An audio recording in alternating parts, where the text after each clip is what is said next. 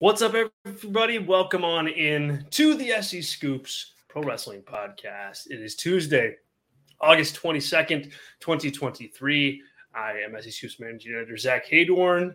That is podcast extraordinaire and wrestling analysis wizard uh, Tyler Sage. Tyler, man, what is going on? We got a big week. What's up? We do. So big you didn't have time for imaging uh, the imaging. No imaging. We have too much to talk about. We can't possibly waste it yeah. with with 19 seconds of, of imaging. Oh yeah. man. But yeah, it's good to be here. Big week.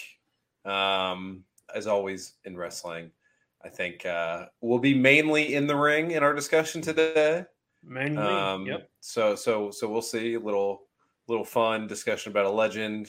I don't know how much you uh, want to talk about you know FTR gentlemen, but you know it's a it's a good card, and you know we're what four days removed from that. Was that Friday that, that was going down or Saturday? That was Saturday, Friday, Something. Saturday. I don't know. Yeah, it was this weekend because then you know we'll hear from FTR. Sorry, I'm derailing, but in the no, you're not. Hear from them, so this hey, you know we're just we're just putting stuff out there. We're putting stuff out there. There's a mm-hmm. little bit of a hum my friend. A little bit of hum okay. all of a sudden. Your microphone did not like the fact that he that you are uh that you're that you went off track there. It apparently wants to keep you in line. There you go. That that's much better. better. You can't have a podcast, a weekly podcast, without a little bit of tech difficulties.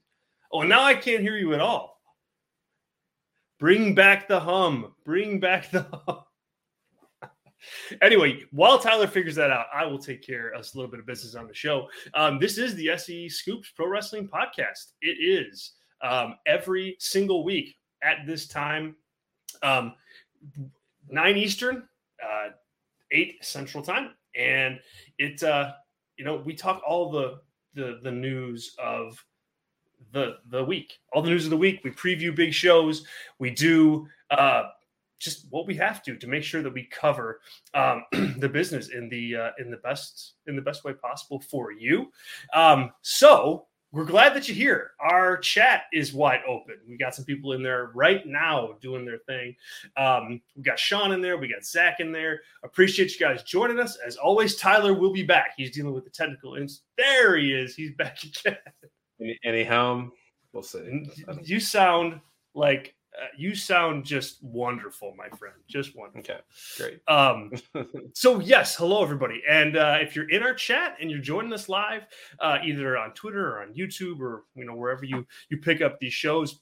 Um, our super chats are open. Uh, get on the show, ask your questions, get them in, get your comments read live here on the show. It really, really helps us um, uh, keep the show going and supports the show, supports SE Scoops, and we we certainly uh, appreciate it. And we'll uh, you know we'll make sure to, to read all uh, super chat comments and questions live right here on the show. If you can't catch us live on YouTube Tuesday nights, we are on uh, on every single podcast feed that you can imagine, from iHeart to Spotify Apple Podcasts, wherever you get your podcasts, you can download us um, the following morning and uh, take us to work, take us to lunch, workout, whatever you want to do. Uh, we want to be where you are, and hence, uh, uh hence all the platforms. So, with the business uh, taken care of, Tyler, Tony Khan had a very interesting media call today ahead of All In, and I, I thought, you know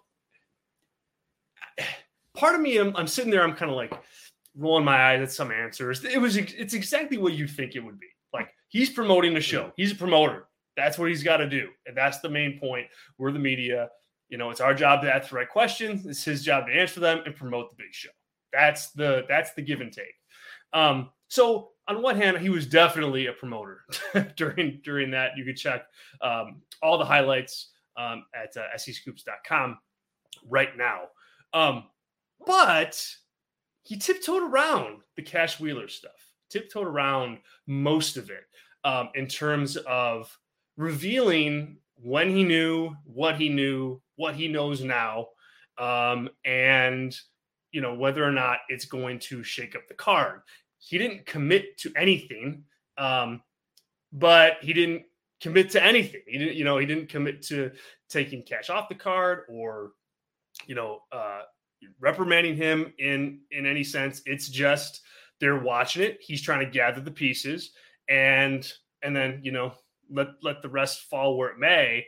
Um, were you expecting more from him in terms of a response on that, or you know, you know, is it is it is it just you just do what he's doing and you manage the situation and uh, and go? Yeah, I mean it's hard to say. I mean, it's if he's off the card and off TV until this is all so- sorted, or at least there's some more, you know, hey, like we are, the case is gonna, you know, the the trial's gonna be if he's not gonna take a plea deal, um, the trial's gonna be in whatever uh, six months from now. Then yeah, you have some clarity on that. But you know, as, as someone running a business, having someone on TV, that's that's you know something you have to consider, and to not have the answer there is is interesting. I mean, I think, um, you know, I don't think the legal counsel for AEW has been horrible per se, but I, I, I also think there's been a, like a lot of questionable decisions that maybe haven't hurt the company from a legal standpoint in over the Mhm. course of, of of the company. So that might be something there. You know, not all lawyers are great lawyers, so that that's something to think. But you know, the the tiptoeing around it that I'm more interested in, as you know, I'm the the you know a Tony Khan ologist. I would like to claim and try and get in his head as much as You're I gonna can. you're So- gonna write a book about him someday, man. You're gonna write like Oh, the for sure. definitive Tony Khan book someday. yeah, the unauthorized biography. Some I doubt he will uh, take a quote for that, but we'll see. So You never still know. see if my all out uh, press tickets get get confirmed. So please, uh, watching this, please confirm those because I haven't heard back from you. Um, anyway, uh, it's him tiptoeing around the when he knew what he knew because uh, you know if someone's got an active warrant for their arrest and you're showing them on TV, you know I doubt there's like legal issues for you as a company owner, but there's probably some financial penalty you can pay, especially when you do a lot of your business in the state of Florida where this ha- occurred. I think It's that's frowned not, like, upon. Frowned standpoint. upon. Yeah, where you where you own a multi-billion dollar business up north, you know, near the uh, the state capital. So that's not great. So that is, you know, from a legal standpoint, probably doesn't put him in jeopardy, but just confirms the not even unprofessionalness of AEW, but the just sort of you know flying by the seat of their pants nature of the company that we've seen manifest itself in lots of different ways. So you know, not surprising by the tiptoeing around, not really knowing, you know, and, and like when you think about it as a fan, like what's worse, him just absolutely not knowing at all, and this being kind of sprung on him, and him, you know, the wrestlers, the the the you know locker room is not going to tell your boss something major that's going on like that until you have to know or him knowing about it and then being like well you know we got a couple weeks let's try to get it all in and then we'll deal with it from there Right, Um, right. you know i would say the latter's way worse but both are not ideal from a standpoint you know I, i've apparently become a vince mcmahon guy in the last couple of weeks not from a personality standpoint but from a running a wrestling company standpoint and you know this does this did happen a lot in the 90s and the early 2000s it's, it's very different. I mean a lot of horrible things happened in wwe so Yeah. this is one comparison where it's like i could definitely see this happening in wwe where someone did wouldn't want to tell somebody and try and get by as much as they could without it happening. So um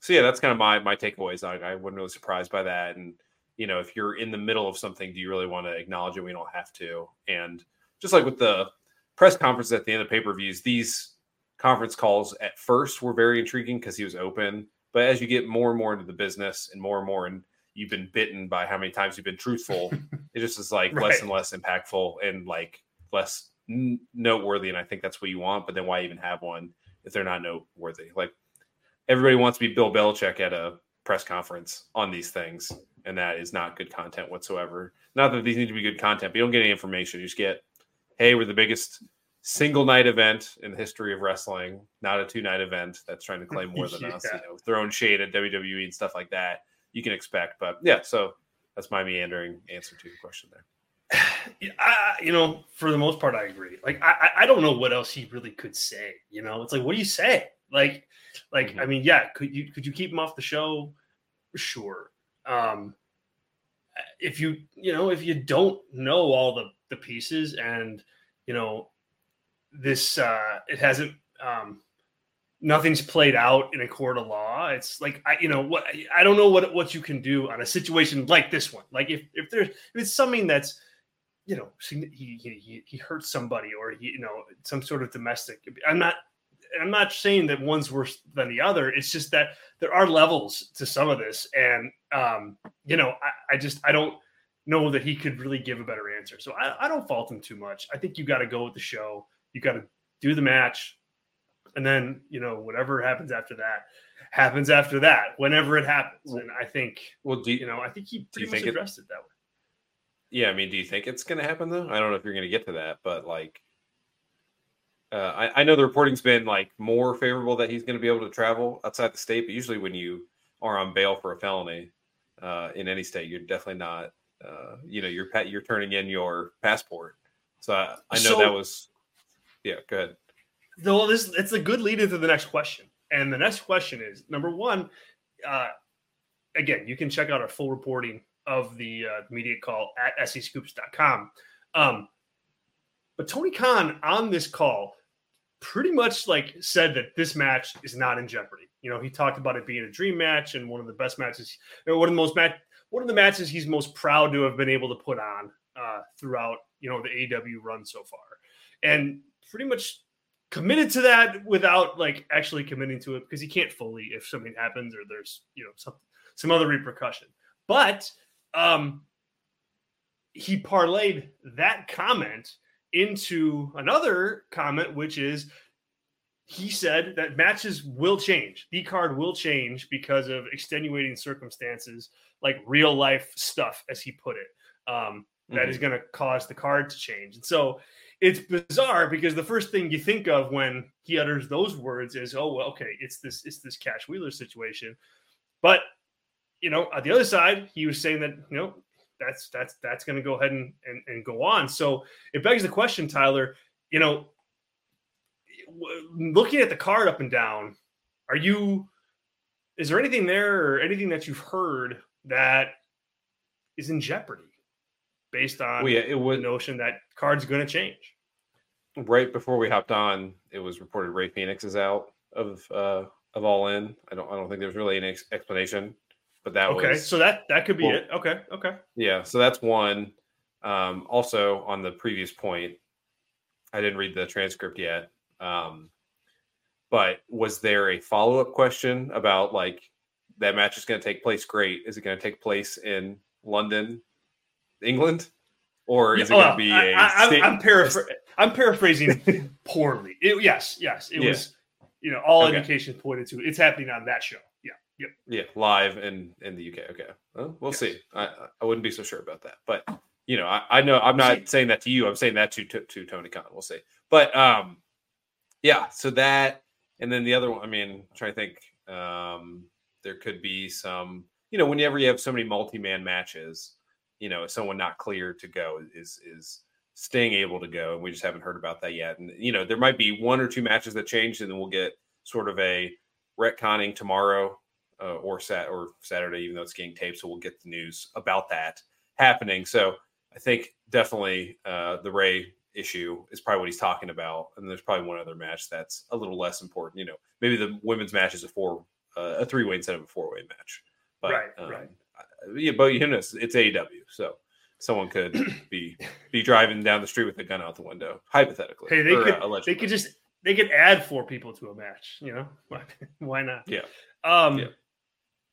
it's so interesting to watch Tony Khan like in this environment. I mean, because you're so right to point out the fact that hey, he, you know, when you're a young company and you know you're you're playing from from behind when it's in terms of um, you know competing with WWE and finding your space in the in the market.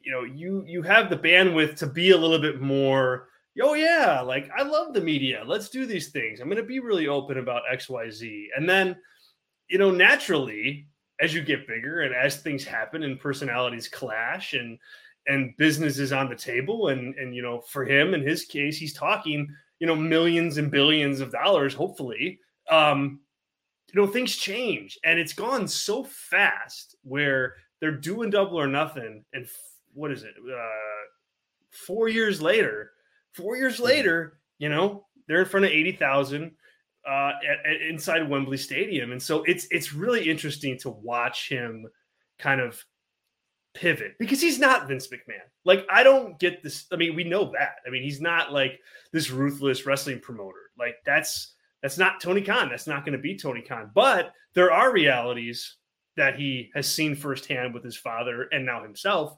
that come with running a business in a massive mm-hmm. business mm-hmm. with a lot at stake.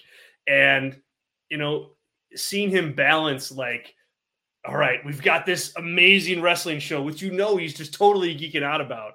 But it's also going to do over $10 million in, at the gate, and it's 80,000 tickets sold. And, you know, he's got to protect this part of the card. And he can't say this. And his one talent has gone off the rails and is pointing guns out the window. CM Punk is trashing, you know, the, the fourth AEW world champion in an unscripted promo. It's like he he's dealing with all this stuff. And, and you know, he's, he swings and misses and he swings and connects. And it's just it's it's I had that feeling of watching him kind of navigate this press conference where it's like you know if he wasn't before he's in a different stratosphere now. And it's it's uh in terms of just being the leader of this company it it, it can't mm-hmm. be all you know goody goody lovey dovey. You know it, things change. And for him and this and AEW for better or worse it's changed pretty darn quick. Yeah and just like from the Tony Khan perspective again, like there's no way he's having fun doing a conference call today on on this subject. I no, oh god, no, no. I mean, even without like you know, when you have good news, it's different. But like, you're not a public company, and uh, you know, you don't have to do these sort of calls. And you know, me personally, that'd be about the last thing I'd want to do if I had a wrestling company. You know, I wouldn't start a wrestling company to right. be doing conference calls like this, where um, you're either taking layup questions or you know all that sort of stuff. So um, i wonder if, if someone transitions behind the scenes and starts doing these you know the way that um, paul levesque was doing that for wwe events before Vince was out. And yeah. not that you're the heir apparent but have someone you know just even like a publicly traded company the ceo will talk for sure on those conference calls but typically they throw to people in the c suite to talk about different aspects. And uh, I wonder if that's the case going forward. You know, this is kind of in the weeds yeah. on that, yeah. but I can't imagine that. You know, and there's always something, right? You know, you have give or take. I don't know what seven pay per views now. Let's call it for AEW. So seven these opportunities. Um, not super fun. Right. So, but we can get off that subject. Yeah, man. Um, it'll be interesting. It's a big weekend. It's a big weekend for AEW. There's no, there's no question. Mm-hmm. 80,000, 90,000 biggest show ever, not the biggest show ever. Semantics. The bottom line is it's a huge freaking show, and mm-hmm. um, we're going to preview it here in uh, in a minute um, with everybody in our uh, in our live chat. If you're here joining us live, super chats are open, so please uh, feel free to make a donation to the show. We will read your question and or your comment live on the air and address it immediately. Um, it helps the show out, uh, helps SE Scoops out. We certainly appreciate it, and we appreciate you for for joining us. Uh, before we get to that, Tyler, um, I want to like talk about the Edge um, goodbye from from Smack quote unquote goodbye from from SmackDown. Mm-hmm. It, I like I'm sitting there watching the show, man, and I'm like, okay, hold on. Let me get a swig of this. Our unofficial sponsor, Three Floyds Brewery here in Chicago. I'm watching Edge's goodbye and his like last match, and they're doing the video, and I'm like, I just I don't I'm not buying it. I wasn't buying any of it. Like that it's his actual last, like his actual last match. Um that said, I did love what they did. I thought the the, mm-hmm. the, the videos were great. I thought kind of the attention paid to Edge's history and the company was really great. I thought that they, you know, WWE can go way overboard with this kind of thing. And I thought they walked the line pretty well with Edge. Like they didn't treat him as like this, you know, Austin level guy or Undertaker level guy. And he's not that, you know, he, he was always kind of like a, you know, 1B player, you know, in at his at his peak. He was a 1B player to John Cena or to Undertaker, Batista, what have you. Um, but he was a, a, very influential part of the company at, at, at, really key times within the company. I thought they they walked that line really well too. And so um, I bring it up to ask you Number one, what did you think of uh, kind of that his his final appearance on SmackDown? And with reports out there indicating that hey, maybe he will go to uh, to to AEW. What's what's your thought on that? Open ended question. Yeah, I mean, lots lots to get there, and we'll get to Zach's um, fantasy booking here in a second, I presume. Um, so thank you, Zach. But um, yeah, it's it's interesting. It made me think what was, you know, of all the hey, this person has a good relationship with Triple H, this person does not. I've never really heard about, you know, Edge and Triple H's relationship with each other. And That's as you laid call. out there, that like Edge is to me is like the Seth Rollins of his era, right? He's like, I mean, Seth's a better worker than Edge, but Edge is a pretty good worker before he got a bunch of injuries and, and could tell a great story in the ring, but was never the guy for any prolonged period of time. And, you know, obviously Triple H has an affinity for guys like Seth. He even had an affinity for guys like Punk. You just couldn't, you know, Punk is hard to work with. But those type of guys that are like good workers, can work within the system and all that sort of stuff. So I would imagine they have a pretty good relationship. And he also never threatened Triple H at any point for being the top guy. So that's always a good thing when you're when you're Triple H. He never, I don't think he ever, you know, got too much of the golden shovel action. yeah. But um, yeah. um so you know, all that considered, you know, who's making the call here. And, you know, it's you would think if it's really his last match in WWE, he's going out on his back, he's putting over somebody you know, not you know, it's not doesn't need to be Sheamus, that's for sure. Um, and you know, the reports right. are his contract's up at the end of September, I think. So from what is Edge doing now, it really didn't feel like the last match in WWE. It felt weird if, if you could have done.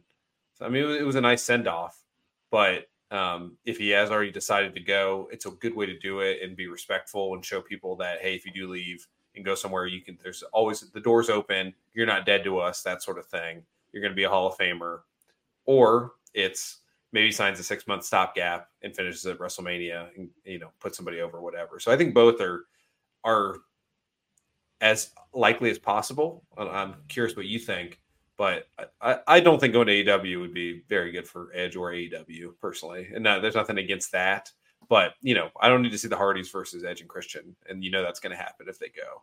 Um, and I just don't think that's good for those four guys and for AEW as a company. So uh, I would lean him being done was the least likely. AEW is the second most likely, and then some sort of uh, you know stopgap where he's still working and has a final match that you get some pomp and circumstance beyond this, which was nice. That order is exactly where I am as as well. I mean, I, again, I thought it was a really good um, quote unquote send off. Uh, but even if he comes back, it wasn't presented as that. You know, it was presented as 25th mm-hmm. anniversary celebration, and so mm-hmm. I think it served that purpose as well too. And you know, if they do that show and it's not in Toronto, I they probably don't. It probably doesn't have the same tone as as this mm-hmm. as this one did. Um, mm-hmm. But man, you know, the I only thing with you. Go ahead. Yeah, the only thing about that is like last year he said like, hey because I think SummerSlam was originally supposed to be in Toronto, and then they put it in Detroit, obviously.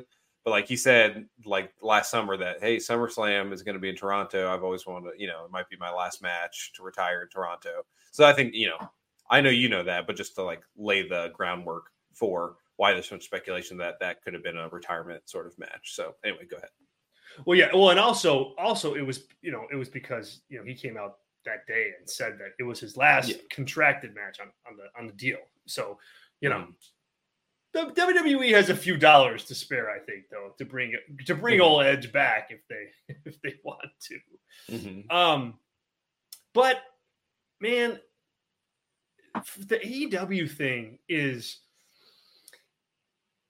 I, I I don't I don't think he should make that move. Like I, I and I, and I don't think Tony Khan should make that move either. Um, it just there's something about about it that just doesn't fit for me. Like, mm-hmm. you know, because what happens if he, he goes to AEW and then, I mean, then what does he do? You know, like, okay, yeah. he could work CM Punk. Okay, I guess he could work uh, MJF, right? He can work Kenny Omega. But then it's like, then what though? And and, and people are going to want to see him cross paths with Christian again. But Christian is an entirely different place. I mean, you have to pivot Christian's character massively to make something with Edge work out. And you know, if Edge appears like he can't, it makes sense that he would side with Christian, but you know, he's not going to be a heel. And Christian is like the uber heel in this company right now. Like you could argue that he is like one of the only true heels in the company right at this very mm-hmm. minute. And so there's just something about it that I think doesn't um, doesn't necessarily click. And I'll get to more of that in a minute. Um, I want to read Zach's super chat here. Zach, thank you so much for for contributing and for listening to us live um, and, uh, and, and making your point here. Um, Edge showing up in AEW and challenging Luchasaurus would be interesting. This is the way they would have to do it, Zach. I think it would have to mm. be that, like it, you know, and then you, you you figure you have Edge signed for a year or maybe two, and you build to that Edge and Christian reunion if you want to do that.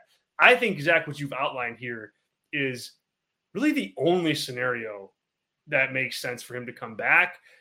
But then you immediately have to pivot as well. Like you got to get him in there. He's tolling around with Christian. You're you've now started that long term story. You do the thing with Luchasaurus, but then you got to get your business out of Edge. You got to do Punk Edge. You got to do Omega Edge. You got to do MJF Edge, um, and then circle back around. But I, I think what you outline here is a, is a is a efficient way to get him in if he's if he comes in. Last thing on this, Tyler, before I toss to you. Mm-hmm. I mean, Edge, Edge is a WWE guy through and through. I mean, they literally own 95% of his career.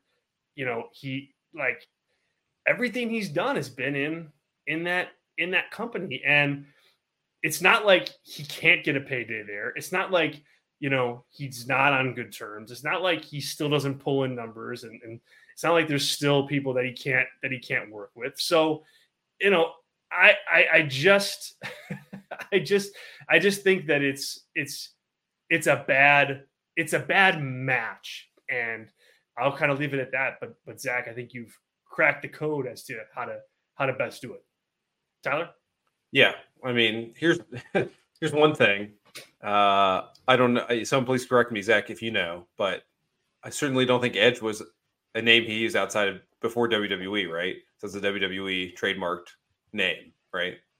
Edge. Yeah. Yeah. Oh yeah. Yeah. So so he's Adam Copeland too. Like that's the one thing I know. It's like kind of stupid to think about that, but like he's coming out to to probably not. I mean, I guess you could get the Alter Bridge song. Tony Khan would probably do it, but like I don't know, just to see Adam Copeland up there, I think solidifies that. he that. Loves edge. paying for music rights. Yeah, but like Edge is a WWE guy. Like Adam Copeland is just like him coming out as Adam Copeland is even it's even if it'd be like an awesome sugar high, it's still like a nine out of ten if Edge is a ten out of ten, right? It's just like Adam Copeland is who that yeah. guy is. He's the guy from Money Plane. He's not the guy wrestling for the TNT title.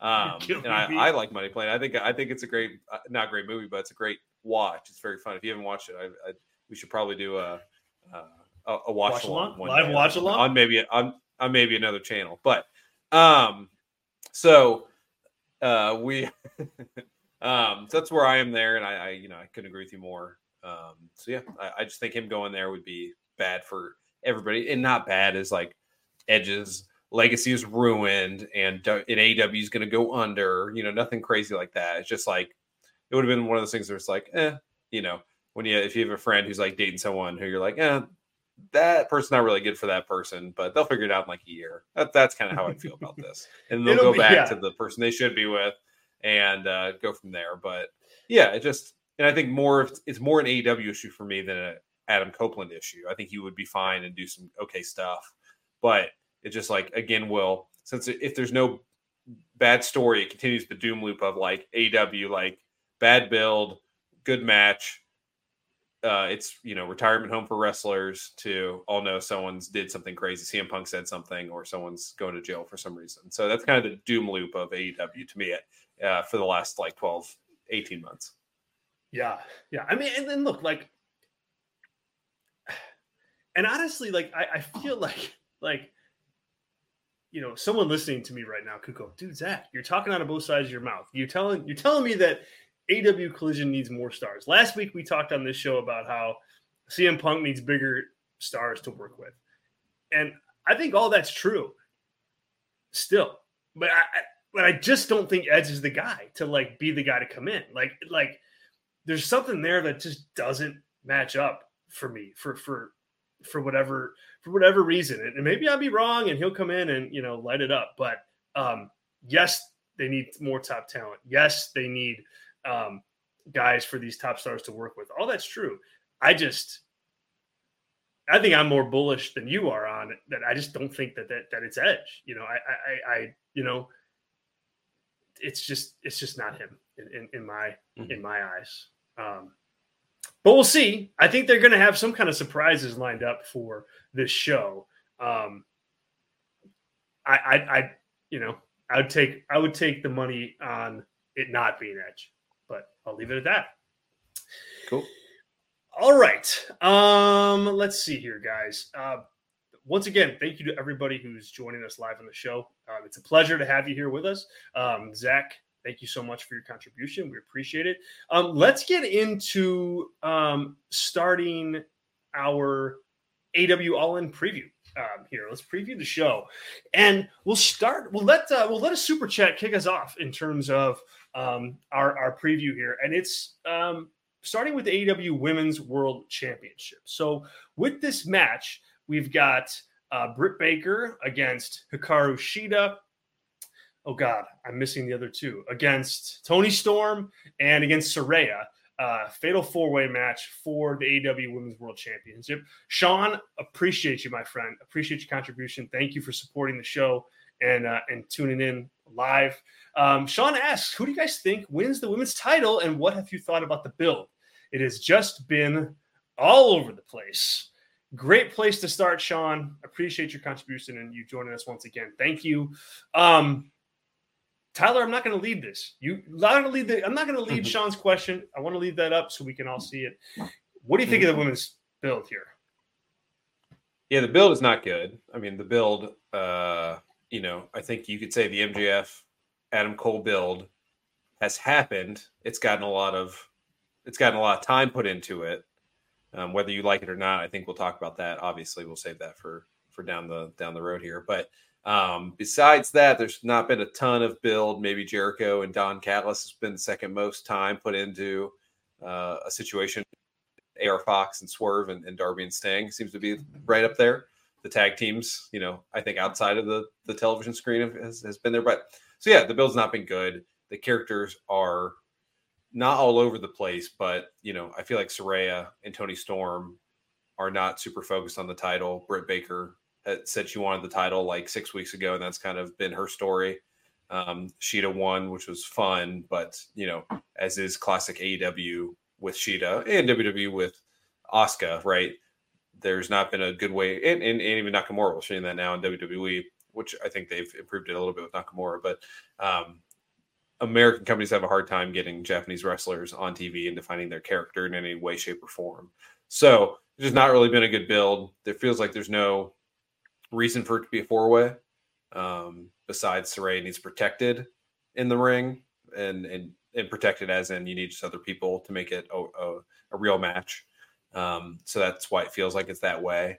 But um, I mean, right now, this is probably if you look at the betting odds, I haven't. It's probably the most even across the board because it's been kind of all yeah. over the place. But my gut tells me it's it should be Shida should win but I feel like it's going to be a Brit situation.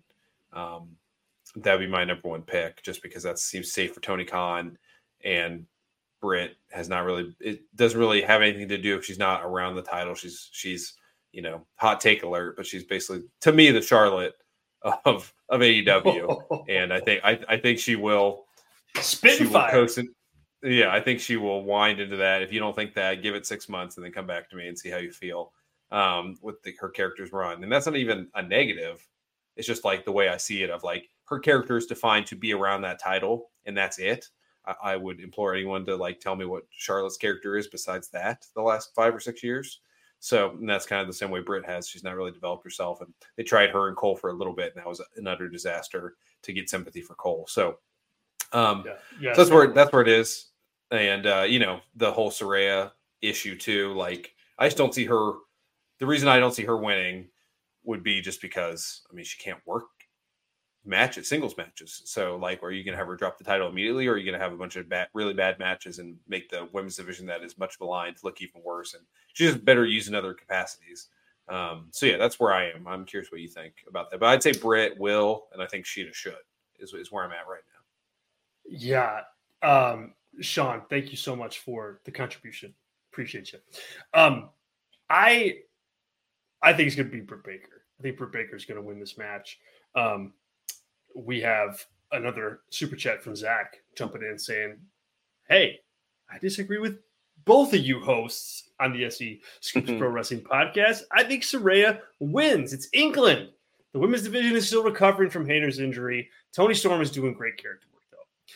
So, Zach, yeah, I mean, I I will give I do give Tony kind of a bit of a a bit of a pass when it comes to this match because the build has not been good. I mean, not at all. And I and I think you could have done a better story. Um, you know, you could have done just better work positioning what I think ultimately the finish will be. Saraya, mm, like as cool as it would be to see her win the title in in in in uh, in England in the UK it it's it's not a good business move. I mean, because because for what you said, Tyler, like yeah, it's might be good for that moment on that day in that exact minute. Um, but what do you do after that? You can't defend the title. Her singles matches have not been great.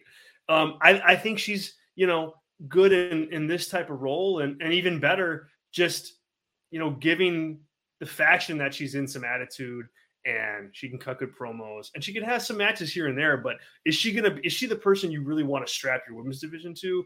That's where i say no. So if that's the case man how do you not build to a Britt Baker title win more efficiently than this? Like that's the that's the that's the win. That's the finish. Like i think you know you have you know for better or worse your biggest women's star win the title on the biggest stage that you've ever had in the company. That's what's at play here. And uh, to that end, I I just think that you, you, needed to tell that story better. I mean, you need to have her out there talking about winning the title, talking about what it means to main event or to, to fight for the championship on this show.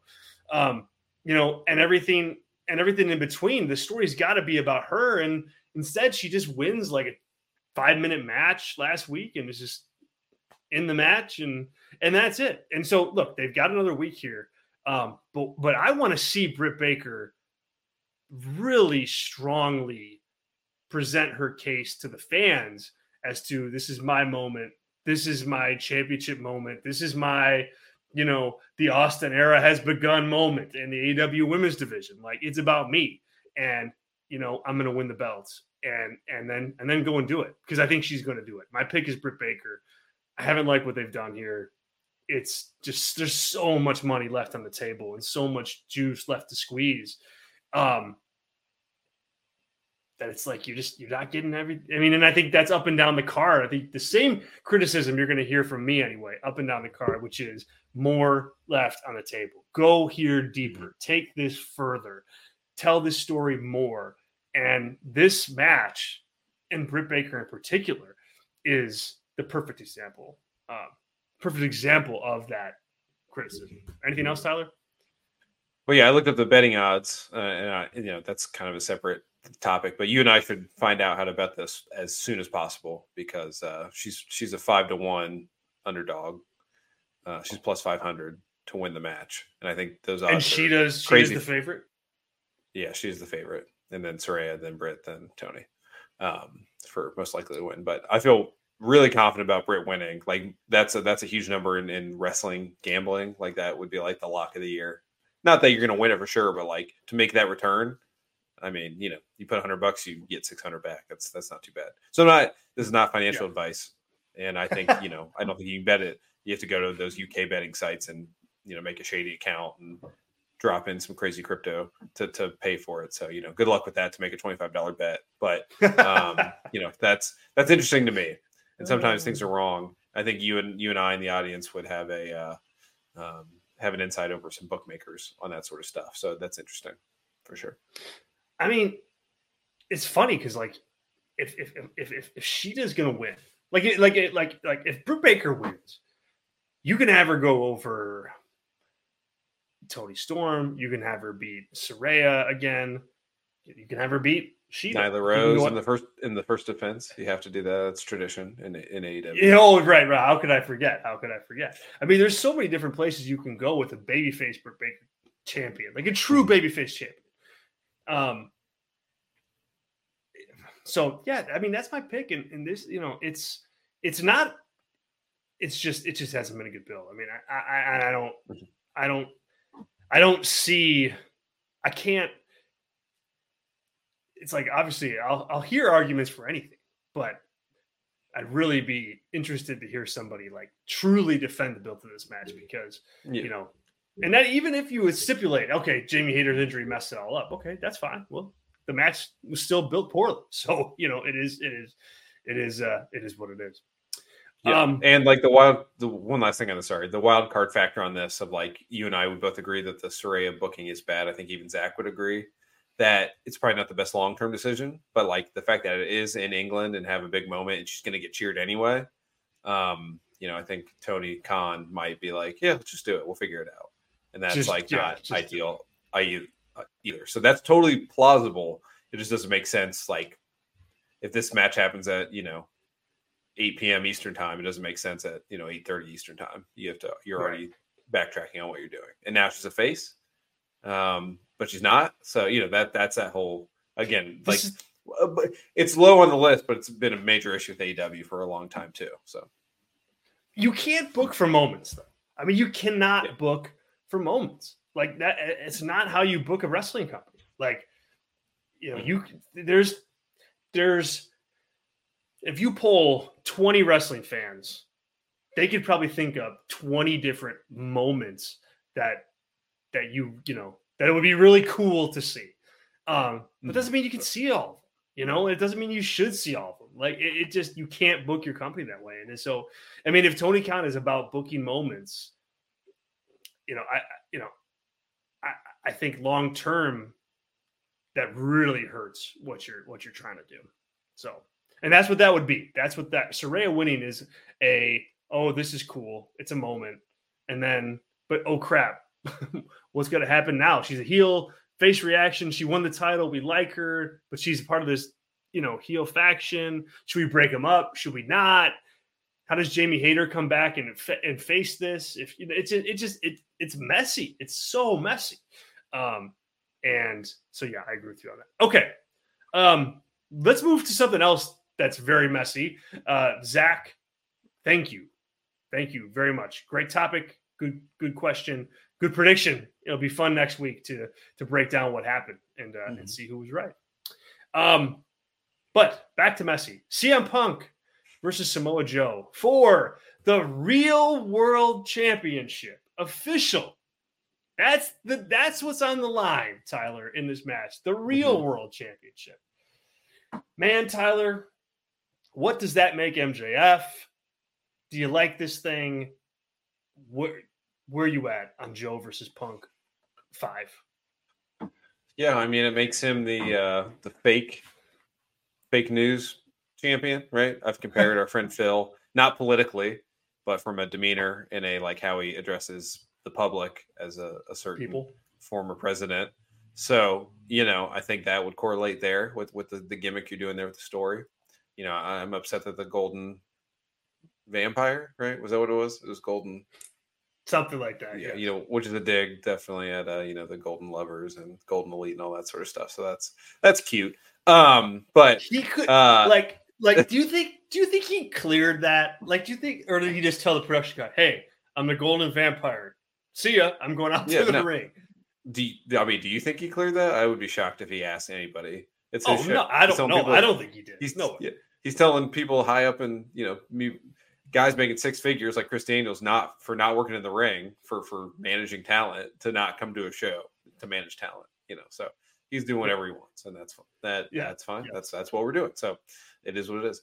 Um, but yeah, I mean, what was your original question besides oh, what's that make MJF? Yeah, but yeah, the match itself, like, hey, I'm just happy, at least at this point, that we are not getting Samoa Joe coming out as Sweet Tooth, his character from the Twisted Metal series on Peacock Jesus. you know, because that Don't would very that much be in the realm of possibility with last week's uh, chainsaw situation. So I'm glad we're not getting that. So I'm gonna start up front that I'm happy about that. You know, we've seen this match to build Hold to it doesn't make any sense. Nobody, Go ahead. nobody knows this. Nobody knows this. But Yeah. Tyler like messaged me. He's like, "Do I wear my Leatherface costume to the show tonight, or or do Yeah. I not? Do I do I throw that mask Yeah. on, or do I not throw that mask on?" yeah. Well, that they weren't even wearing a leather face mask. That was like the worst cosplay that they That's true. that whole thing. Okay. So, so Go ahead. So yeah, yeah. I'm glad we'll have a Thursday show uh, to to be more reactive to Dynamite because there's always Yes. stuff like that to talk about. Um, but uh, yeah, so the match itself very solid. It just feels like we are just spinning the wheels and getting a win for Punk. You know, he is now one in three all time against Joe, so so I guess that makes sense on that front. But yeah, I mean, uh, he couldn't even hit the GTS on on Saturday very well. So you know, what are we doing here? Is it a lead to something else that you know does something in this match lead to the match it all out potentially so that could be somewhat intriguing but beyond that i mean this is like a slam dunk you know who's going to win what are they fighting for it's kind of up in the air and we've seen this match you know three weeks ago so it, it feels very wwe in a hey we got to get this guy we got to you know do this this microwave build of something we've seen already so yeah that, that- that's where i am and i'm curious to see his reaction because if you think like Yeah. you know, fans in the UK that have not seen an AEW show are not diehard people, and you know, I think they're mixed um, on on who, where their allegiances lie on on this whole thing. But I mean, they're pretty they're hardcore of the hardcores over there. So you know, is CM Punk think he's going to get a hero's welcome? I don't know. Maybe he will, but I think that's going to you know paint this match too. And I don't know if he's ready to to work the match accordingly. Yeah. I I I, I think this like I think this is one of the worst built matches on, on the show. Like Mhm. and, and not because Joe and Punk don't have a good rivalry, they do. But Punk, you know, he, we've been here, we've done this already. Like like Punk just beat Joe, and they just told the story of this 20 year run that Punk had without beating Joe, and then he beat him, and that's you know, it's like end of story. If you knew you're going to do this match like two weeks from now, or three Yeah. weeks, or whatever it is, like hold off on that, dude. That's the time. That is the time for your like DQ finish. That's the time for your running. That's the time for your disqualification. Like that's when you play that card. This is just more the same, and then and then you add on that the the real world championship. Like I really have a problem with that. Like in terms of just like the company, it already has too many titles, like in in AEW, without question. And then you have somebody. It's one thing for CM Punk to hold that belt out there. Oh, go ahead, Tyler. Are you trying to? Are you are you counting? Oh no, I'm just I'm just I'm counting the Wikipedia page while you're talking. Sorry, Oh, That's, I okay. forgot it's on camera No. as, as I leave the screen. So No, you're good. You're good. I was like, oh man, you're gonna get. He wa- he really wants in on this on this on this response. Um, you have too many titles in the company already, and it's one thing if CM Punk himself is out there carrying his belt around with the X on it, calling himself the real AEW World Champion. That's got legs. That's got that. There's a story there for sure Mhm. but you can't have the graphic on the screen promoting Joe versus Punk saying this is this match is for the real world real AEW World Championship. Like that's beyond silly. It it it it it, it ruins the credibility of the actual world, world title long term. It, it might not right now, but it does. It hurt, you know, it, it it devalues what MJF is holding. And then you add into that that MJF hasn't even addressed Punk and like this claim of him being the real world champion. And it's just like, what what are we doing here? What what's happening? Why is this going on? put Punk and Joe in a grudge match, have Joe furious that he lost the bout. Joe comes out, I'm gonna just I'm gonna break Punk's limbs and I'm gonna do this and I'm gonna choke him out. And Punk wins, and then you move on. This real world championship thing is ridiculous. I think Punk takes this here, and I think yes, it does parlay into a match of some kind at all out. But man, you could have been setting the table for that match at all out two, three, four weeks ago. Once Punk called himself the real world champion, that's the hook. But MJF is yet to, to address it. And so money left on the table. I think Punk takes yep. this, but I I just rolled my eyes the whole time during this during this build. Yeah. And I agree with everything you said, obviously about the, the, the real world title and how it just like waters down everything uh, uh, at the very top of it. But I was on the Wikipedia page, which you know I like to get in the weeds on random things. So because on the all in Wikipedia for the match card, the Real World Championship has its own hyperlink. It goes to the AEW World Championship page. The AEW World Championship history is five paragraphs long on this page, and the real okay. the real world title is uh, two paragraphs. So it's been around for a couple weeks. So I'm just you know from like a visual standpoint of if I'm reading the, the whole history wow. of the AEW World Title, um, you know that this thing is one third of of the actual history of the title. Um, you know, from from a visual standpoint, is not good. So that's not good to think about. Yeah. Not good. Not good. Um, all right, you're you're taking Punk too. Yeah, for sure. That's the slam dunk, like the the one of the easiest one to pick of the whole evening. So, all right. FTR versus the Young Bucks three for the AEW World Tag Team titles. The biggest stage for this match to happen. Tyler, I like the match. I think I think it's a good. I mean, it's a match fitting of this show without question. I think it's it's the you know of all the matches in the card, I think this match fits this show best in terms of the history, in terms of you know it featuring the Young Bucks, who are you know a his you know a historic team in AEW. Um, the fact that it's one to one, you know, I mean, this is the perfect time to, to do this trilogy match. So I give, you know, Tony Khan props to have held on to it this long. Um, and he played the card at the right time. I think this is the match. Um, and I think it's going to be one heck of a match on Sunday. Like I, this is my match of the night pick, um, for sure. Eighty thousand, these two teams together. Um, yeah, this is this is going to be this is going to be excellent they've got one more chance to sell me on this match. They, I mean, it is on the talent right now to to to to build this match up, to put some juice behind it, to inject it with some momentum and some meaning. Like you can't lean on, oh, you know, we're people think we're the two best teams. Like you got to mm-hmm put it into storyline context. And so they've yet to do so. But the good thing for them is they're so good and both teams have so much history are, and are so talented that they it doesn't take much i think to, in, to introduce some real intrigue here and they're going to have a face-to-face on wednesday night tomorrow night on aew dynamite this has to be about business like this can't be silly young bucks shooting hoops with whatever the hell his name is. Like this has to be a face to face with FTR about being the best tag team of their generation and being the AEW World Tag Team Champions. And if that's the tone that they hit, and if that's the tone that um, that you feel when when you when that segment is over, I give I give this thumbs up. I give this match a thumbs up. Cash Wheeler stuff, you know, aside. Um, but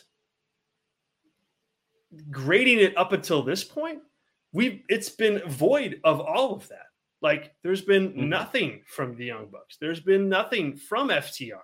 There's been nothing of substance from either of those teams. And you're just doing the match a disservice not to get there. And again, I think they're going that route. I think that they are going the route of they're going to make this really personal. I think they're going to make this really dramatic. And I think that segment tomorrow night or Wednesday night on Dynamite is going to be must see. So I've got, you know, I I I I'm holding back on really criticizing the build here because I think, you know, they have a makings of a home run um, brewing for the go home dynamite, and I think they're gonna I think they're gonna hit one. If they do, this gets a thumbs up for me. I think we're talking the match of the night. I think FTR win or uh, the Young Bucks win this. Um, that's my pick. Tyler, over to you. Is the before I is the Young Bucks winning? Is that what percentage of that is real world cash stuff? Cash Wheeler, that is coming into it, or do you think this? If without that, do you think that that the Young Bucks win just as much in your mind? I would have picked the Young Bucks either way. Yeah. Okay. Um. So again, I'm going to be Debbie Downer. I, you know, if there was a, a, you know, again for betting, I think you and I should bet this because I'm going the same way. But um, really, because uh, those odds are those odds are good for us too. So, but like if there's a op- option to bet this match doesn't happen the way it's constructed, I think that is where I would be going. Again, I'm not trying to be a buzzkill and say, but like there's some serious stuff to leave the country when you're facing that stuff when you're on bail. So just like keep that in mind. I know Tony Khan said something, but things That's can happen. True.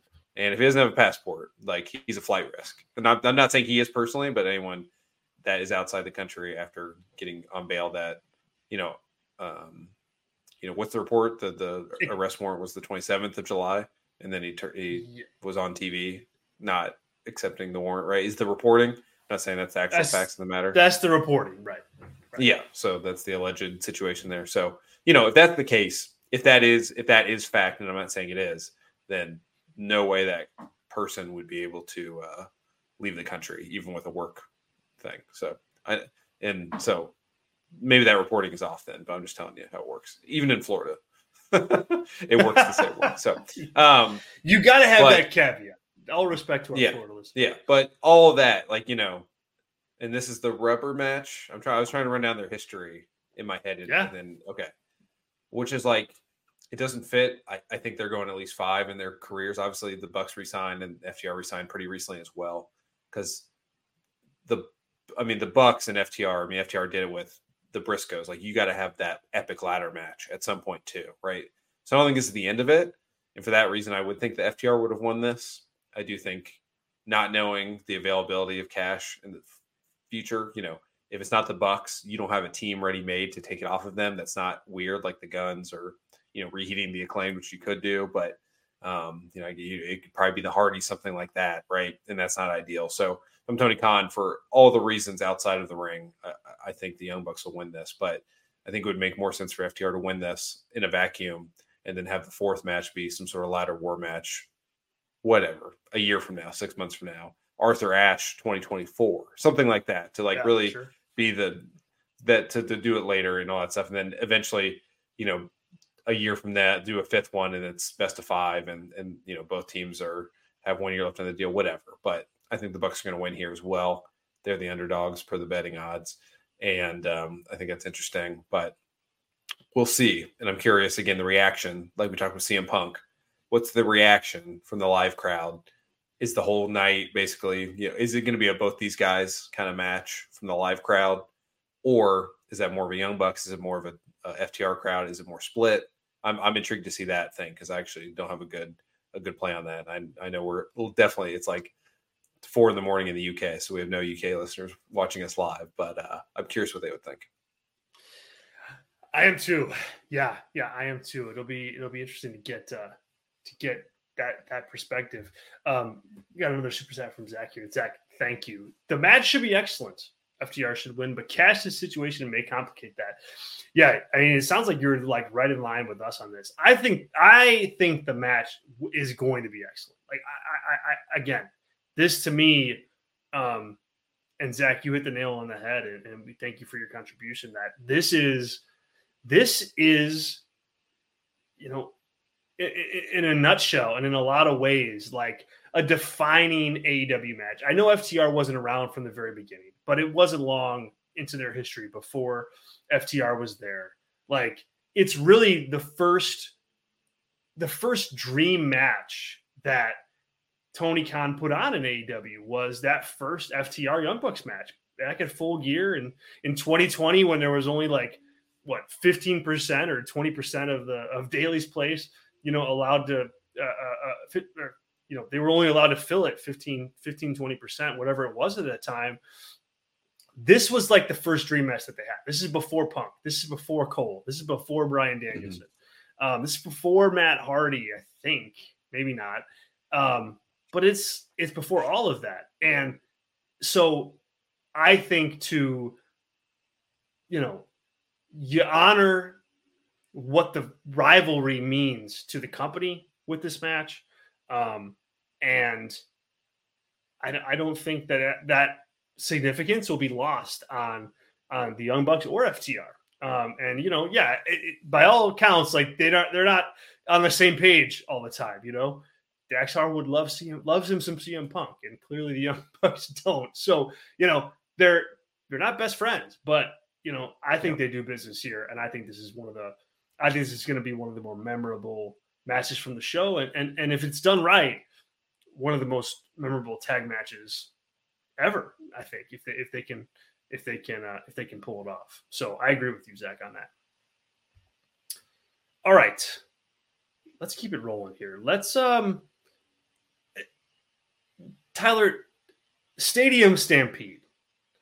It's on this show.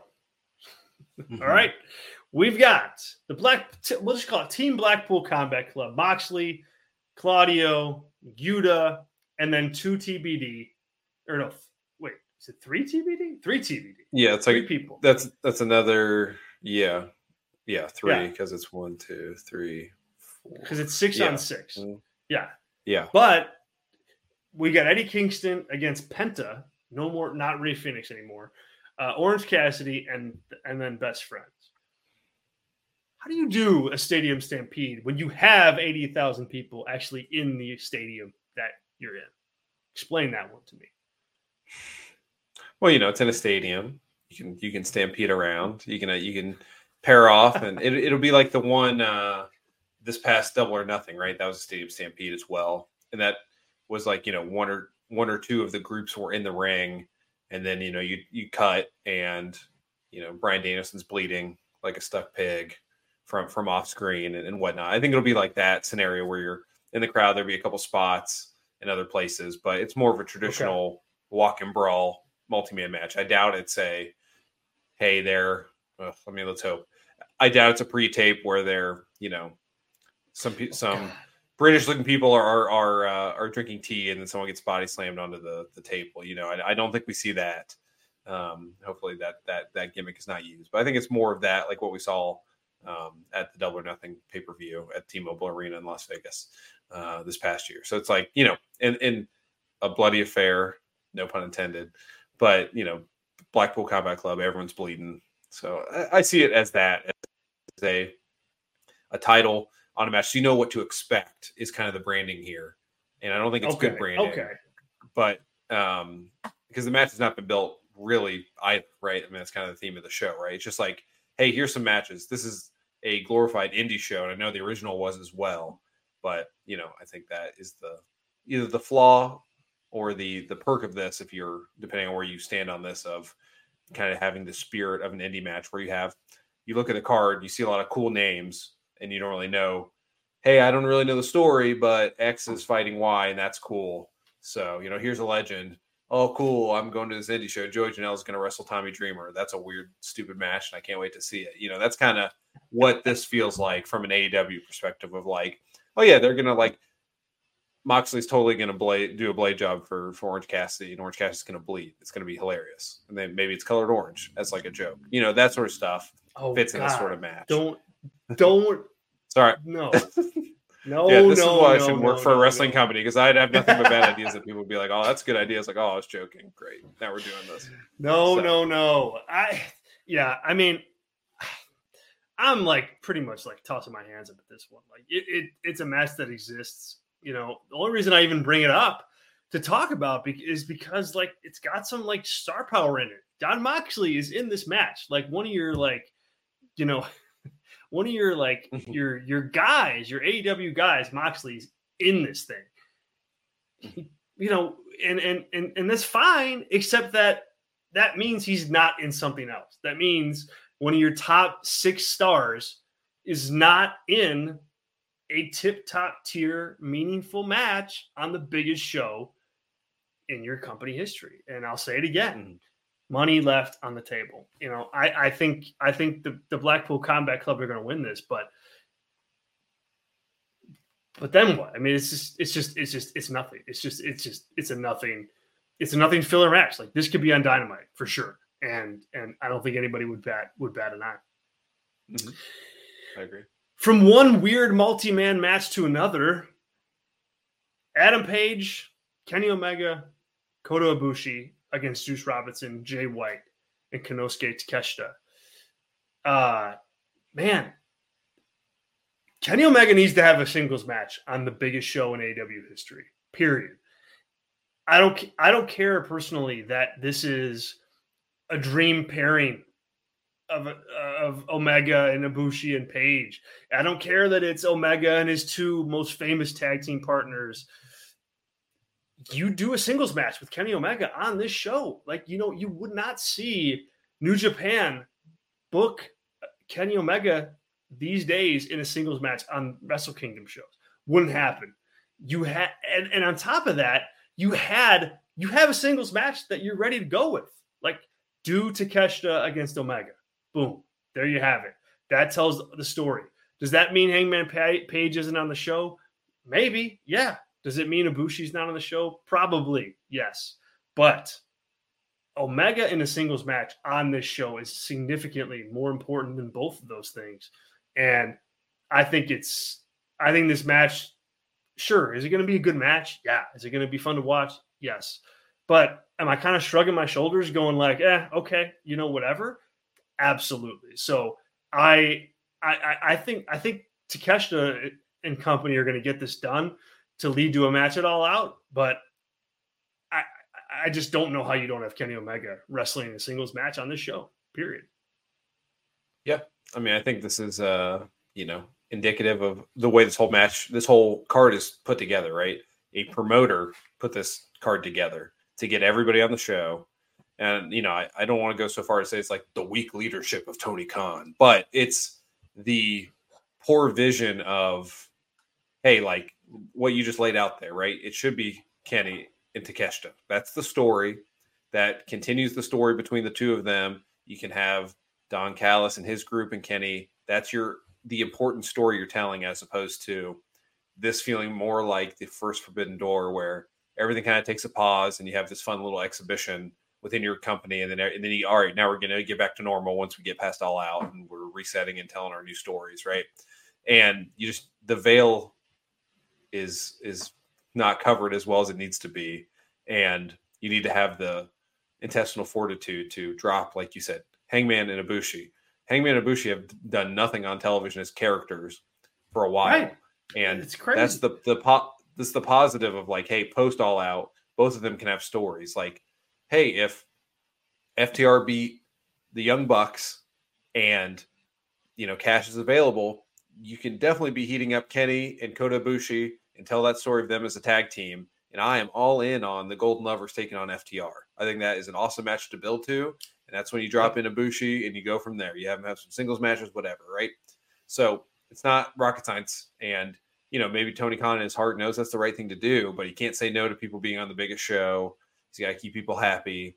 You got to get Juice Robinson on the show. I totally get that. No qualms here about that.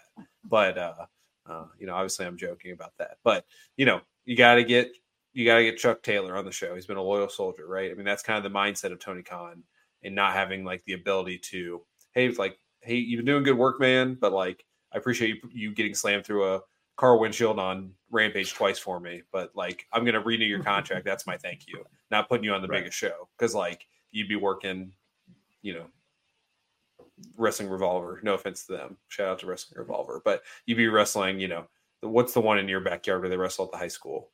Um, Wrestle Warrior. Wrestle Warrior, yeah, War- Warrior yeah, So you know, you're working. Yeah, Warrior Wrestling. You're working that, and no offense to them, they put on good shows. They're fun, but like that's my thank you to you if I'm a promoter, and that's like sounds like a dick thing to say, but like when you're running a company and managing people, like that's how it's got to be.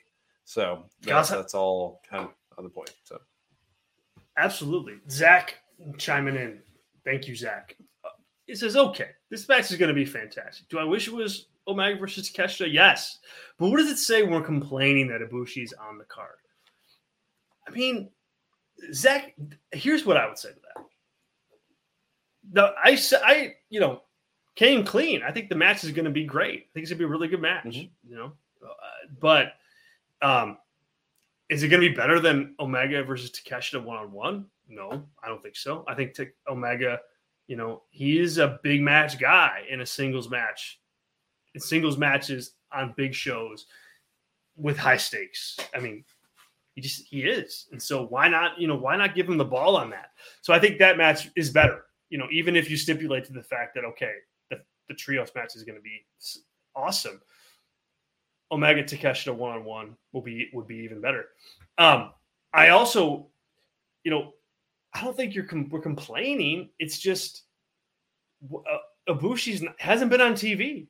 Like, and the last time he was, you know, for as great as Bushi is, and was, and will be, he's that that was not the same Kota Ibushi that we saw at at Forbidden Door. Like, it just wasn't. I mean, he he he had his moments, and he or not a Forbidden Door. Uh, uh, what the hell was that? Uh, Blood and Guts at Blood and Guts, or what you know that mm. that mm-hmm. did not look like the Kota Ibushi that were were not from a looks perspective, but from a just a in ring perspective. Like he was slow a step, and it you know it didn't he didn't add much to that match, and so mm-hmm. um yeah, I mean like it's cool to see Ibushi, sure. But again, that's that's moment type stuff. That's not building good cards and that's not building good matches. And so um, I'd push back a little and say that, yeah, I'm, complaining is the wrong word. It's just put Ibushi in a position to be more valuable for you. And he's mm-hmm. significantly more valuable, I think, in Tyler's scenario where, okay, it's Golden Lovers against FTR or Golden Lovers against the Young Bucks again. Like mm-hmm. that that is a Bushi that that that matters more than just oh he's in this match now and you know that's that's that. Tyler, you want to well, chime in? And for in? like a yeah, like a saying like from a fan service perspective, which I think is and not that's not like a negative that Zach's getting at here. You know, if you're there and you bought a ticket, you're trusting AEW and Tony Khan to see like all the stars on that card, and I get that. That's like a valid argument to like have all these multi-man matches that you're gonna forget about. Like you're we're not going to forget about the Ospreay Kenny Omega singles match, but we're going to forget about this match six months months from now. You're going to be like, hold on, who was was Kenny? Is was Hangman the other guy with with Ibushi, or was that you know whatever, yeah. right? Like that. That's yeah. how it's going to be. It's going to be, but like that's why I think in hindsight, I don't know how they did not book a venue.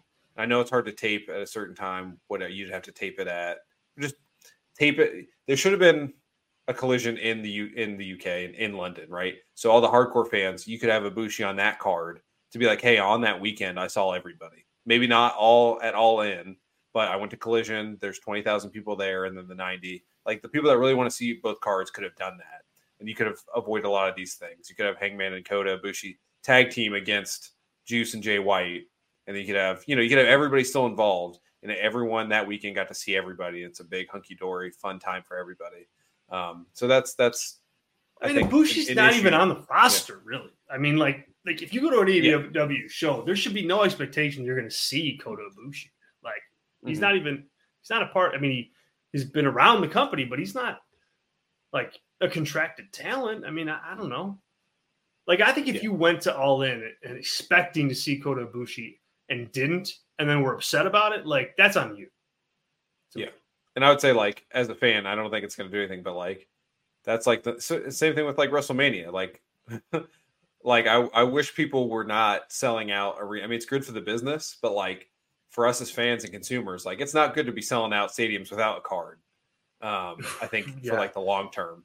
Um, and that's you know I understand why people do it because you're not going to be able to get a ticket, even though you probably get a pretty decent resale ticket the day of if you're in London to, to go to all in, probably bad seats. But like that doesn't help either. That basically they can put anything out there and it's already sellout, and you're not going to feel the effects of that as a business for putting on bad cards if you do sellouts in advance for you know at least a year before you're really going to hurt yourself doing that. So you know eventually it catches up to you, but it doesn't help that these all sell out without any indication of what we're doing. It just you know, it bolsters a guy like Tony Khan and Paul Levesque, right? They're doing the same thing at WWE to Oh, be yeah. like, yeah, Oh, whatever sure. we put out there, they're gonna love it because they keep selling out these things without anything. So it's all about the brand. It's not about any of the people in here. It doesn't matter what we do. They just want to see what we do, and that's what's the important thing. And it's not right. It's the storytelling. It's the characters, all that sort of stuff that you and I advocate for.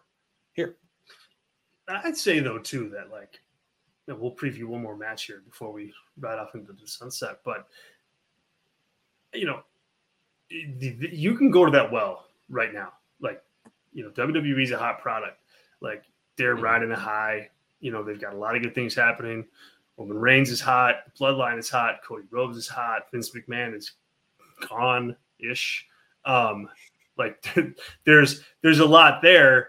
Um, that doesn't last. he's for- in hot water. Yeah. Yes, in hot water. That doesn't last forever. I mean, it just does. It doesn't. Same thing with Tony Khan. Like, are you going to sell if you you know?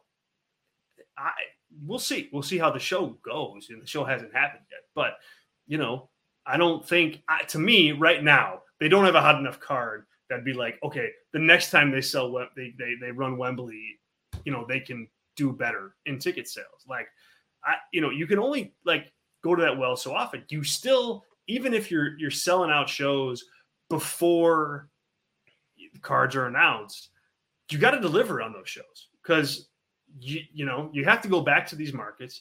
You have to continuously put on pay per view events. You got to put on big shows, and so yeah, you may not feel the sting, you know, year two or year three, but by year four, maybe you will. You know, you the chickens come home to roost. So it's like the roosters come home to roost, or the chickens, whatever. You get what I'm saying. Yeah. The Yeah. the you know you that it happens, and so um you can't rest on those laurels, even if you have you know a sold out card. Like you know WWE touting record gates already for for WrestleMania 40, selling 90,000 tickets or whatever it was across the two nights. And, you know, if I'm Paul Levesque, that doesn't mean, oh, well, great. I can phone it in now. It's, oh man, now there's, to me, it's like now there's pressure. Now I got to deliver. Mhm. I got to deliver on that because, you know, people threw down their money early and we got to put on the best card possible. And I, I know that's, there's, that's admittedly maybe a little naive, but again, I think that the, the debt comes at some point, and you know, uh, you got to make good on that on, on the front end when while you go. All right, Zach, thank you, thank you for the the contribution um, and for being part of the show. We really appreciate it. You always make a really great point, so I uh, appreciate the comment. All right, we'll finish with the old AEW World Championship here: MJF versus Adam Cole for the AEW World Title. Tyler, does your BFFs colliding one on one in the main event of the biggest show in the history of wrestling per Tony Khan, and certainly the biggest show in AEW history? Um, where are you at on this right now in terms of you know grading the build and in terms of where they go for a finish? Yeah, I mean, this is one that you know I was, and, and this I'll just give you my perspective here. Like I was real down at the very beginning of this. I thought this sucked as a story. I still think all the vignettes have sucked. I'm not going to take that back. The Outback Steakhouse, the Crocodile Hunter, the the the banging the four chicks in the bathroom, the the Cole being bad at the weights. The only one that was good was like they, when they connected playing video games. I thought that was kind of cute. But beyond that, those all have been pretty bad. So um, you know, the story there, it seemed pretty straightforward that it was Cole being dumb, MJF going to turn on him. Now it seems like that has pivoted. So I find that interesting. So I appreciate that out of the story. Um, you know, again, as I said here, uh, lots of times that I wish that this was MJF, a story between MJF and Cole after MJF had lost the title. That's what this whole thing has felt like. It feels like a, a come down from a good title reign that maintains you on the card, like Jericho's done within when he lost the title, he was still important. What Moxley was post his second run before the all the weird stuff with with Punk, he was still doing stuff. So it felt important for that. But you know, we'll see what happens. I, I'm now convinced, uh, at least in my mind, that this leads to a rematch the next week. It's the only thing that makes sense. So it's more. This is not about the match itself. It's more about like what the story is and what does that lead to. does that suck for your biggest event of all time to be, you know, a a a a uh, oh my god, TV match, a, uh, essentially. Yeah, a star a Starcade '97 situation is kind of what this feels like, where you're setting up the next pay per view main event. I mean, uh, definitely a better work rate. Let's not go crazy there, but um, it feels like that to me, and it feels like one thing that is going to feel not great in the moment as a fan, especially live. That's the main event. That's where it ends. But it could, in in the annals of history, it could be a good story when all of it has played out. So I'm not totally poo-pooing this being a good wrestling story in the end, but just like the beats and where it's going and uh, when it's happened, I think have been unideal. But I think the story may turn out to be good. So I'm I'm very mixed on that. That I'm intrigued to see what happens. If it happens the way I think it's going to happen, I'll be slightly disappointed. But I think MJF is the more creative one in this batch, and I'm interested to see how this goes and how they do it.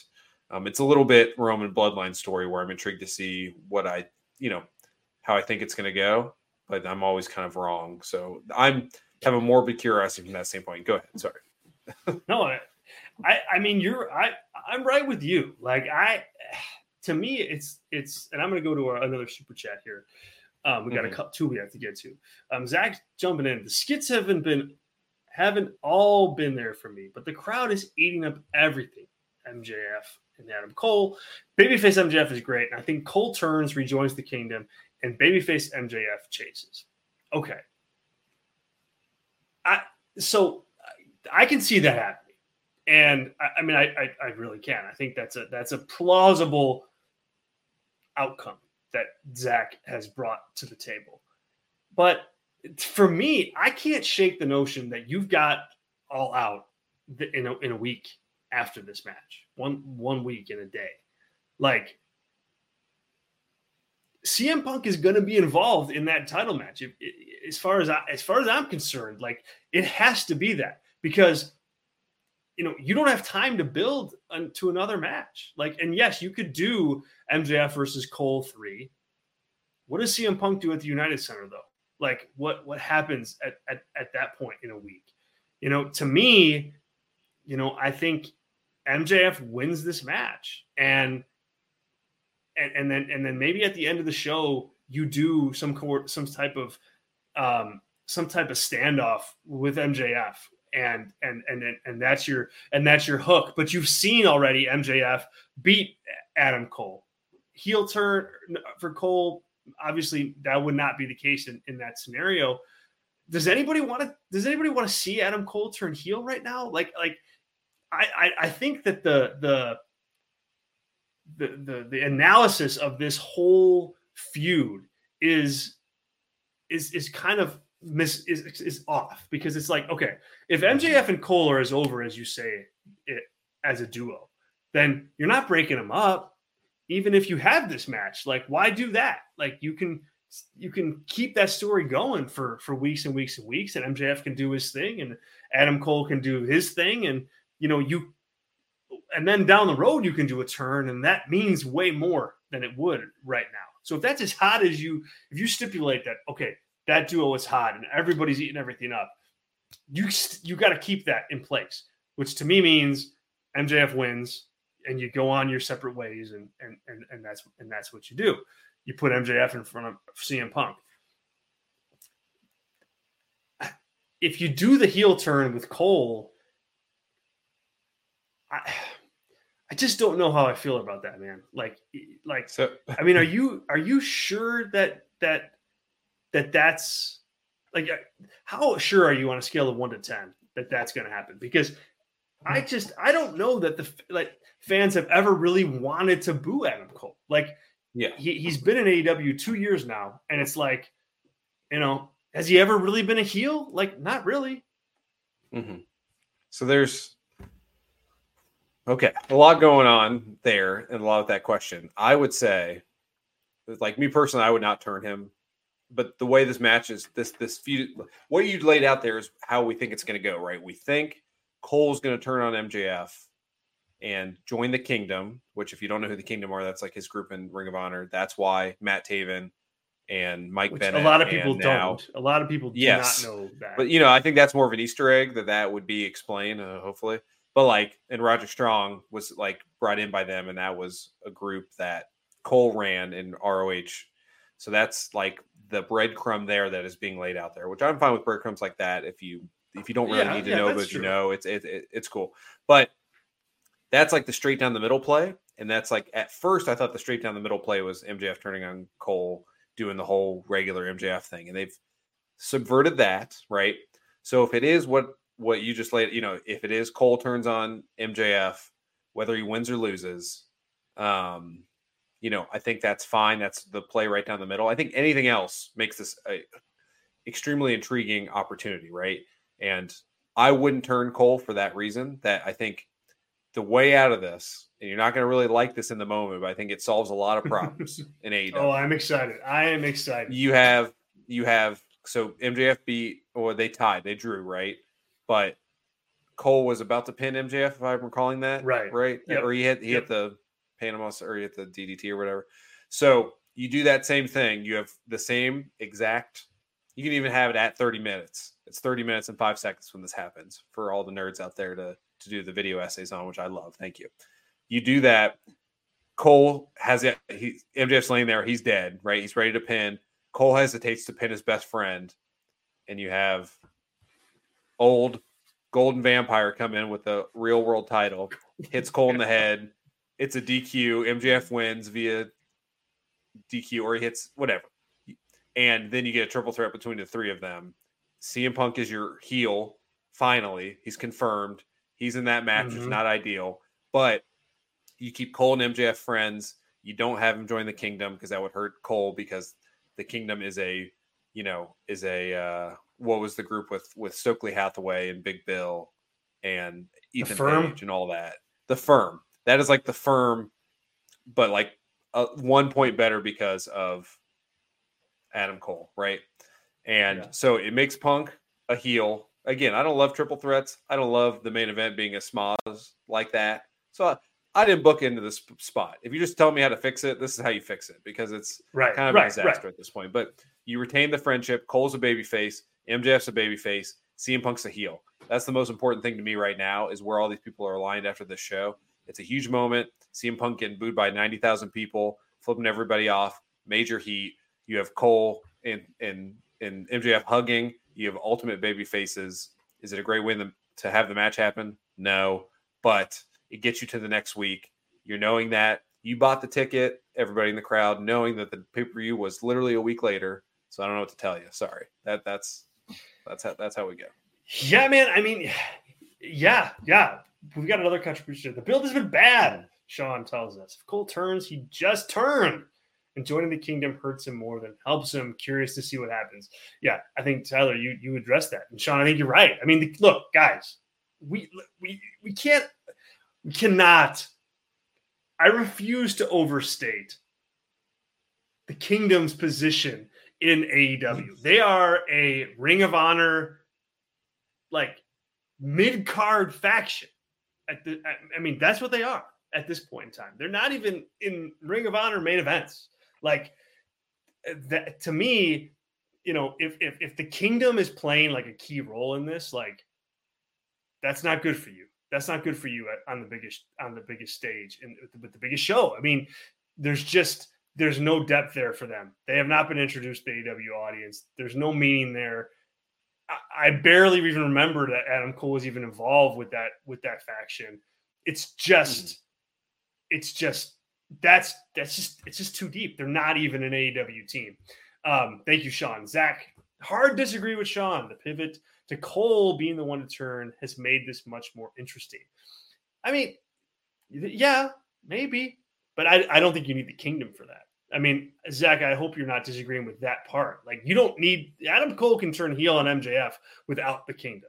Um, Yeah. no question. Like that, that that can happen and should happen. And or if if, if they're going to go this way, you do it without without without the kingdom. I think the kingdom involvement here The- is is silly. Before we get to the next two, which I appreciate those as well. Like the one thing we have not talked about, which is still fully on the table here, is that the the Cole hug and backstab thing.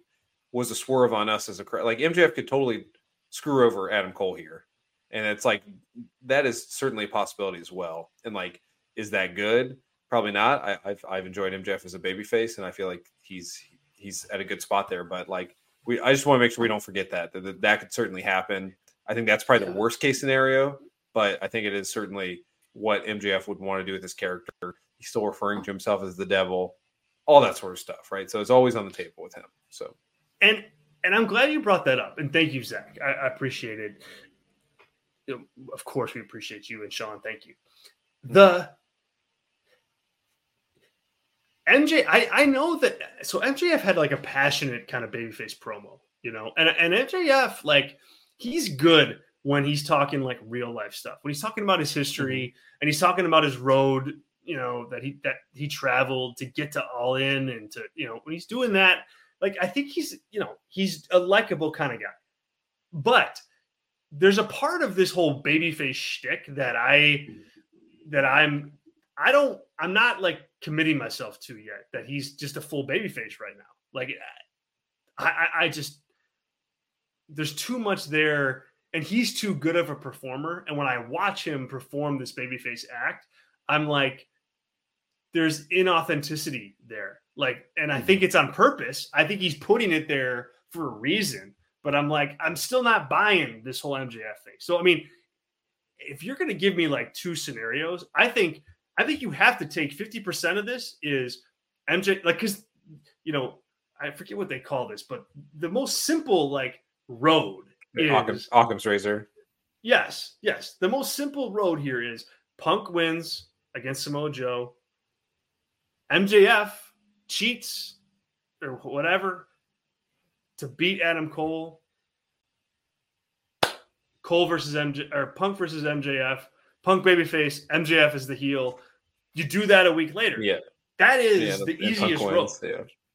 That's so deflating. Right? I mean, yeah, yeah, that's I mean, like, like, there's so many good opportunities. That's like the worst case scenario in my opinion. But you know, but like you can't discount that because that I mean oh, that oh, is like there has to be like that is the most likely I think mm-hmm. scenario when you're when you're kind of juggling these pieces. Because if you go any other direction, it gets you know it gets pretty muddy pretty quick. Like, and not in a bad way necessarily, but there's a lot of balls in the air to turn around and have a pay per view one week later. You know, um, mm-hmm. so I just don't think you can completely discount that. Like, you know, forget here that MJF is a heel. Like he's a bad guy. You know, and. Mm-hmm you know that that may be this, the outcome. So, what's your final pick here, man? What's your final uh, goal? Real, actually, before before that, um, Zach is uh, is booking our uh, is booking all out for CM Punk. CM Punk versus Ricky Starks. I mean, yeah, man, you could do that, but like that just main event in collision in front of like 450,000 viewers on a Saturday night. Like college football is going to be on. It's just like I don't know. Is that going to get people to buy a pay per view? I don't know. I don't think so. I don't think so. Even I mean, I just don't know if that that does it for me. Go ahead, Tyler. Mm-hmm. Yeah, no, I mean, same thing. It's like it'd almost be like a gimmick to do like who is CM Punk like, uh and they're doing that obviously with Joe, so it's not like a disregarding statement. It might be actually a gimmick they're doing of like who CM Punk beat in the main event of Collision since Collision started, and doing like retreads of of three of those in a row for pay per views, right? Like for Joe, and then Ricky back to back, and then move on to the next thing that's very uninspired booking. Um, yeah, in my opinion. So, but I I agree. And then last thing from Zach here is, and this this is this is I think the elephant in the room. And so I'm glad you point this out, Zach, because it's a good argument to push back on. Turning on MJF would be nuclear heat. Mm-hmm. What do you think the reaction is going to be like for MJF? 80,000 people in Wembley Stadium. I mean, to me, even without this Adam Cole story, where like you've we've seen MJF like turn good, you know, with the vignettes and become Adam Cole's friend. I think even if you drop a heel MJF into that environment with a crowd that's never seen him before, that knows him, you know, that's a babyface pop right there. Like you're swimming upstream at that point, regardless. Um, for as much as I don't think it's going to go the way Zach thinks it's going to go, there probably is nuclear heat to be had if someone were to turn heel on on MJF. For sure. Yeah, no, I agree 100%. Even if he was heel, he, he gets such a good reaction in that crowd that haven't seen Yeah. him. And especially if he gets some mic time, you know, how are they going to do the entrances? Are they going to come out together because they're buddies? Like that, that, and then like MJF could talk the whole time down the ring and like, you know, get, dude, they could do a promo before like, and then have the match start. Like, I don't think any of that's out of the realm of possibility. And anytime MJF gets to work the crowd, I think is, is a good thing. So I would actually not be super opposed to that as opposed to them. But, you know, one thing we haven't talked about at all is what happens with the ROH world titles. I, we don't have time to cover it here, but like, is there some, are they piss at each other and you know it for sure? And then there's story, there's little vignettes throughout the pay per view that you know, mm-hmm. like, hey, they, they're not happy with each other and they come out separate. All that's on the table as well. So we'll see what how they decide to go about that. Nobody is going to watch that. I, I, I- I don't. I just. At least ninety thousand people will watch it. The people that are I guess, yes, probably I there suppose. on time to watch it. So Yeah, 102,000 people are going to watch that. Yeah. Yeah. Mhm. Um, okay, your pick for this final main event: MJF or Adam Cole. I I already told you my fancy booking, so obviously that's how I would book it. But what I think will happen is I think that Adam Cole will turn on MJF with the help of the Kingdom, and we'll get him to try and elevate the Kingdom as a group and kind of do a little bit of what worked for him in NXT. I think he, as a performer, is going to try and lean on that as that's the best work he's ever done in his career. He had a group of three guys following him while he was a heel. Um, you know, do I think Cole wins? Probably not. I think there's a rematch between the two of them. He gets DQ'd in that turn. Um, and then it's MJF versus Cole at all out for the title, is what I think will happen. So we'll see. Okay. All right. I'm taking MJF. I'm taking MJF. I think I think we get a win here for him. I think that sets up Punk and MJF and and, and you know and you you go from there. But that's um In the way you described We'll it, right? see. he uses the diamond ring out of his pants and hits Cole with Yeah. it. That's what you think. Okay. yeah, yeah, yeah. Like I think I think classic MJF, you know, is is Okay. the devil, you know, and like and I mean he can go back to it. Like the the the, the whatever the, the biggest the greatest thing the devil ever did was convincing people that he didn't exist, right? Mhm. This plays there. Um Yep. and I and the One other thing before we, oh, sorry, go ahead. No, no, you go, you go. Well, I was gonna. Well, it's not about that. So it's about another match. So you finish your thing, Oh, and okay. I'll be like the one match, the one match that hasn't been booked that I think we have to see. But you, you finish. Oh, okay. I'm excited to hear that. Um, in for this match, it's like, like the business of all out. Like, I think you have to have like a pretty huge main event match to carry a fifty dollar pay per view a week after everybody just spent fifty dollars on another pay. Like, and is it are people going to pay to see the exact same match again? like that like there's a business element of this that I'm like, ah, I just don't know. And so that's another major Mhm. reason why I'm picking Punk versus Mhm. MJF to happen because it's just I just you know there's a reality of running that match back, and I don't I don't know if you can you know make it hot enough in a week's time to have people essentially shell out hundred bucks for that match twice. So I'll Yeah. end on I mean, it might be so- Might be so cash. Might be so cash drunk on that gate that it's like, eh, if we are twenty thousand Yeah, true. under what we usually our pay per view buys are, we're still doing two pay per views in two weeks, so we're gonna make more than we would just doing the one pay per view anyway. Yeah, you're right. like, you're right. I mean, thing, so. hard to argue with that. Hard to argue with that. Um, but the one match that has not been booked, has not been talked about on TV, but I certainly think has to happen is we certainly are going to get Grado versus Jeff Jarrett, right? That's got to be somewhere on this card to get the pop for the live crowd. That he's going to buy the rights to Like a Prayer one time only. 90,000 people singing Like a Prayer with Grado, and then Jeff Jarrett hits him with a guitar and pins him one, two, three. And everyone gets, you know, that'll get more heat than turning on MJF if you destroy Grado uh, in one second with with everybody in that group. That has to happen, right? That has to happen. Tony Khan Okay. said that there was, you know, that there's more, you know, more, uh, Yeah. more It's matches that could un- be. Yeah, it's got to be unannounced. It's got to be Jeff Jarrett out in the middle of the ring. Sorry, I don't usually fantasy book, you know that, but like it's got to be Jeff Jarrett in the middle of the ring talking crap, and then yeah. just like the lights go down and then the the music starts everyone knows and then everyone's phones are out and they're clapping oh it would be Uh, talk about moments like no one cares about jeff jarrett and his, you know he's 57 grado's a guy who's never going to come back like that's when you have a moment of like remember how fun that was and didn't matter at all and we all had a great time that's where you have like those moments that you can sacrifice like yes. that's the even gunther said it a comedy match can work if it's done well and i think that's like the exact moment to do it so so make sure we talked about that. If it does happen, you're welcome that you knew about it and you're the cool friend who called it out at, at your watch party. There you go, guys. There you go, audience. Um, I want to make, I want to, I mean, you know, for as much action we're getting on this main event, it's mm-hmm. maybe it is hotter than than I think it is. Sean jumping in with the friendship between them, I just haven't bought. And Sean, thank you. Mm-hmm. That's a great way to sum it up because I'm right there with you. Like, there's just something about it that I just that that I just don't think is authentic. Where you and I may differ, Sean, is that I think it's on purpose. Like I think MJF is talented enough to put that out there where it's like you feel like the awkwardness and you're questioning everything on purpose because he is that because he is he is that good. Zach Zach believes Cole MJF rematch sells the pay per view. We'll see. We'll see, Zach. I mean, I'm glad you know you know you know you put it out there, and and I think that that works just fine. You know, I, I, any any main event is tough is a tough sell after 50 bucks being plopped down seven days before. Mm. I mean, no matter what you're putting out there. So um we'll see. We'll see how it does.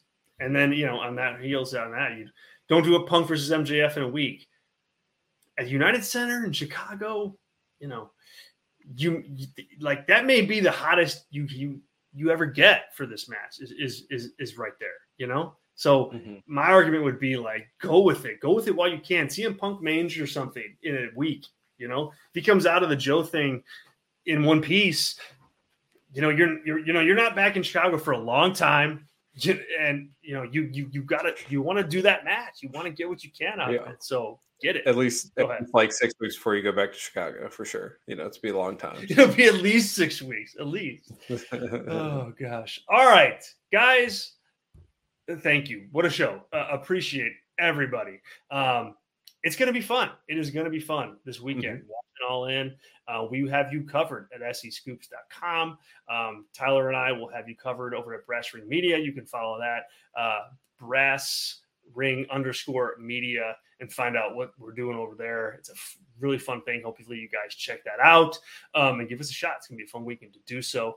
SE Scoops has you covered. Top Rope Nation podcast um, coming up on Thursday. I'm sure they will give all their thoughts on uh, the All In show, and they will have the perspective of watching the final Dynamite uh, for that. So check out their show, subscribe to SE Scoops on YouTube, um, and follow all the great work that's being done by some really great contributors at SEScoops.com. We've got all the news that you could possibly want. We've got some really cool features, um, and uh, um, you know everything in between. So keep it locked there all weekend. It's SE Scoops com. Thank you to all of our listeners. Thank you to all of our people who've downloaded the podcast late. We appreciate you. If you don't have time to watch us live every single Tuesday, 9 Eastern, 8 Central, um, check us out wherever podcasts are found for you. Uh, we hit um, the podcast feeds on Wednesday morning. Um, so you can check us out there and support the show um, that way. Tyler, man, it's been a pleasure. It's been an absolute pleasure, yep. man. We'll catch you next week.